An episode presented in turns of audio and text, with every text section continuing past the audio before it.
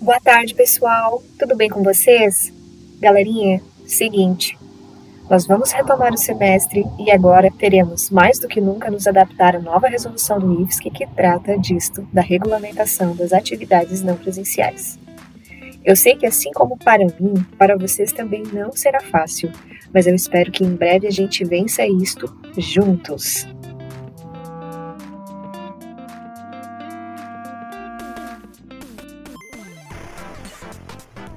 Nas próximas semanas, faremos uma revisão do conteúdo visto. Será também mais uma oportunidade para aqueles que ainda não fizeram alguma, alguma atividade anterior a este período de deixar elas em dia. Mais do que nunca, reforça a necessidade de fazerem as atividades propostas, pois será por meio delas que iremos registrar a participação, a presença de vocês.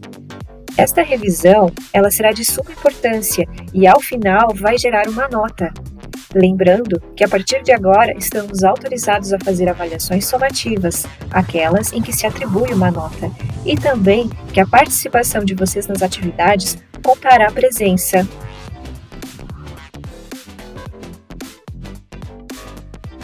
Como vai funcionar essa primeira atividade proposta de avaliação e de revisão do conteúdo visto até então?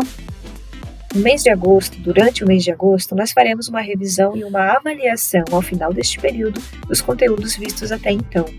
E a partir de setembro, iremos avançar com os conteúdos que faltam, uma seleção dos principais conteúdos e uma última avaliação.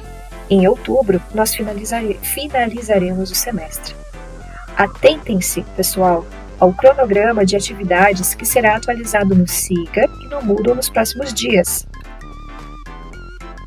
Lembrem-se que estarei utilizando o Moodle como ambiente virtual de ensino. O Moodle, diferentemente do SIGA, não emite o e-mail automático com aviso de novas atividades. Então, neste momento, disciplina e organização é tudo para você não perder nada do que for postado lá, hein? Preste atenção. A revisão do conteúdo será feita em parceria. Como assim?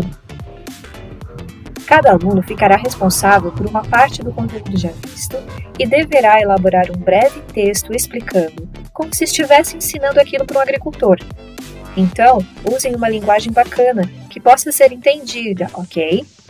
Após elaborar esse texto explicativo, você irá fazer uma gravação de áudio, que depois será organizada conjuntamente com as gravações dos demais colegas em um podcast. Então, por isso que vai ser uma parceria. Cada um vai estar fazendo uma parte da revisão do conteúdo, que ao final vai gerar um arquivo único, um podcast único, em que cada um de vocês vai poder ouvir e fazer a revisão do conteúdo. O mais legal é que vocês vão poder ouvir e revisar e estudar e aprender desenvolvendo outras atividades no conforto da casa de vocês. Para fazer a edição do podcast, eu vou ficar responsável. Então, vocês vão fazer um áudio, vocês vão fazer a gravação e vão me enviar. Eu vou fazer a edição e depois devolverei a vocês. Para fazer esse podcast, você precisa seguir algumas orientações que eu vou dizer agora.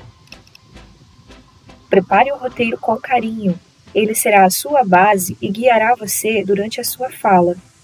Prepare, ensaie, ajuste o que for necessário. Dê a sua gravação a sua cara. Você pode se expressar, você pode falar de uma forma gostosa, então dê a sua gravação o seu jeitinho, a sua identidade. Inicie a gravação se apresentando.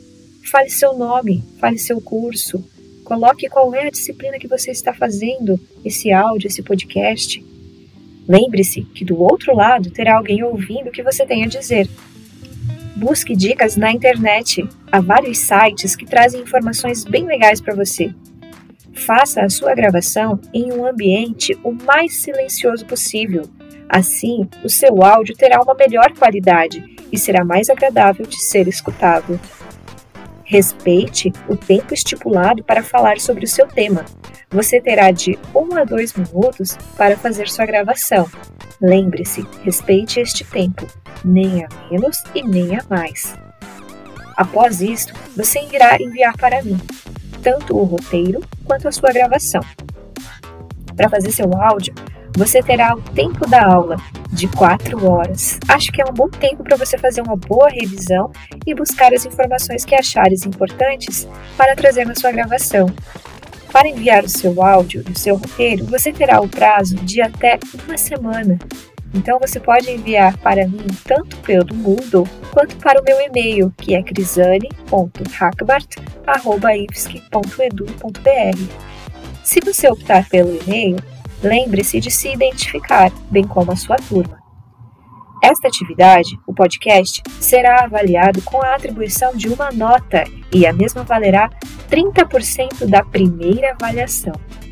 Ou seja, se você seguir todas as orientações dadas, fizer um conteúdo de qualidade e respeitar o tempo de gravação e de envio para mim, você já partirá de 3 na prova. Demais, não é mesmo? Lembrando, vocês farão o roteiro e a gravação do áudio. A edição do podcast com esses efeitos, por exemplo, que eu estou usando aqui, será por minha conta. Por isso que é importante que vocês respeitem o prazo para enviar para mim, para que eu possa ter tempo hábil de fazer a edição e também que vocês respeitem o tempo de um a dois minutos para fazerem a gravação de vocês.